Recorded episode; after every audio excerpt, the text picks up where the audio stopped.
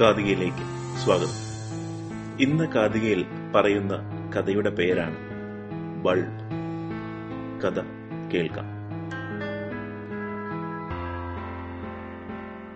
ഒരു കുട്ടി സ്കൂൾ കഴിഞ്ഞ് വൈകുന്നേരം പതിവ് പോലെ വീട്ടിലേക്ക് വന്നു.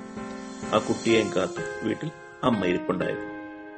അന്ന് കുട്ടി വീട്ടിലേക്ക് വന്നപ്പോൾ കുട്ടിയുടെ കയ്യിൽ ഒരു പേപ്പർ ഉണ്ടായിരുന്നു കുട്ടി ആ പേപ്പർ അമ്മയെ കാണിച്ചിട്ട് പറഞ്ഞു അമ്മേ ടീച്ചർ ഈ പേപ്പർ എനിക്ക് തന്നു. എന്നിട്ട് പറഞ്ഞു അമ്മയ്ക്ക് മാത്രമേ കൊടുക്കാവുള്ളൂ. അമ്മ ആ പേപ്പർ വാങ്ങി. ആ എഴുത്ത് വായിച്ച ശേഷം അമ്മയുടെ കണ്ണ് നിറഞ്ഞു. എന്നിട്ട് ആ എഴുത്ത് ഒന്നും കൂടി മകന് വേണ്ടി ഉറക്കെ വായിച്ചു. എഴുത്ത് ഇങ്ങനെയാണ്. നിങ്ങളുടെ മകൻ ഒരു മിടുക്കനാണ്. ഈ സ്കൂൾ അവന് വേണ്ടി വളരെ ചെറുതാണ്. അവനെ പഠിപ്പിക്കാൻ പറ്റിയ ടീച്ചർമാർ ഈ സ്കൂളിലില്ല നിങ്ങൾ വീട്ടിലിരുത്തി അവനെ പഠിപ്പിച്ചോളൂ. കുറേ കൊല്ലങ്ങൾ കഴിഞ്ഞു ആ കുട്ടി വലുതായി. കുട്ടിയുടെ അമ്മ വയസ്സായി മരിക്കുകയും ചെയ്തു. ആ കുട്ടി മിടുക്കനായി തന്നെ വളർന്നു. ആ കുട്ടി ലോകം അറിയപ്പെടുന്ന ഒരു ആവിഷ്കർത്താവായി അതായത് ഒരു ഇൻവെന്ററായി അങ്ങനെ ഇരിക്കെ ഒരു ദിവസം അയാൾ അയാളുടെ അമ്മയുടെ മുറിയിലേക്ക് ചെന്നു. എന്നിട്ട് പഴയ പുസ്തകങ്ങളൊക്കെ എടുത്തു നോക്കി. പെട്ടെന്നാണ് അയാളുടെ ശ്രദ്ധ ഒരു ബുക്കിലിരിക്കുന്ന പേപ്പറിലേക്ക് പെട്ടത്. അയാൾ ആ ബുക്ക് എടുത്ത് നോക്കി. അയാൾക്ക് മനസ്സിലായി.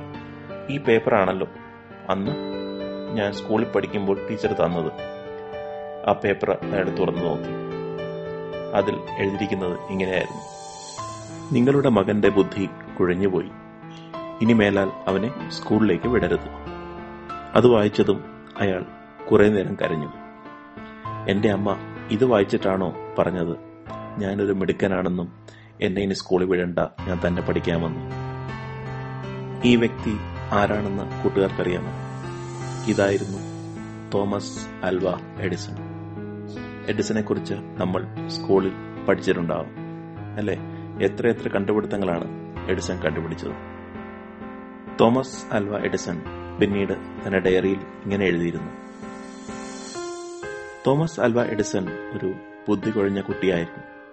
പക്ഷെ എന്റെ അമ്മ എന്റെ ഹീറോ മദർ എന്നെ ഈ നൂറ്റാണ്ടിലെ ജീനിയസായി മാറ്റി. അതുപോലെയാണ് നമ്മുടെ അച്ഛനമ്മമാരും. അവരെപ്പോഴും നമ്മുടെ നന്മയെ ആഗ്രഹിക്കുള്ളൂ. അവർ എന്ത് പറയുന്നതും നമ്മൾ നല്ലതുപോലെ അനുസരിക്കുക കേൾക്കുക. എഡിസന്റെ ടീച്ചർമാർ പറഞ്ഞ പോലെ അമ്മ സ്കൂളിൽ വിടാതിരിക്കുകയും സത്യം അവനോട് പറയുകയും ചെയ്യായിരുന്നെങ്കിൽ നമുക്ക് ഇത്രയും വലിയൊരു ആവിഷ്കാരിയെ ഒരു ഇൻവെന്ററെ കിട്ടില്ലായിരുന്നു. കാതികയിലെ ഈ കഥ കൂട്ടുകാർക്ക് ഇഷ്ടപ്പെട്ടു എന്ന് വിശ്വസിക്കുന്നു. മറ്റൊരു കഥയുമായി കാതിക നാളെ.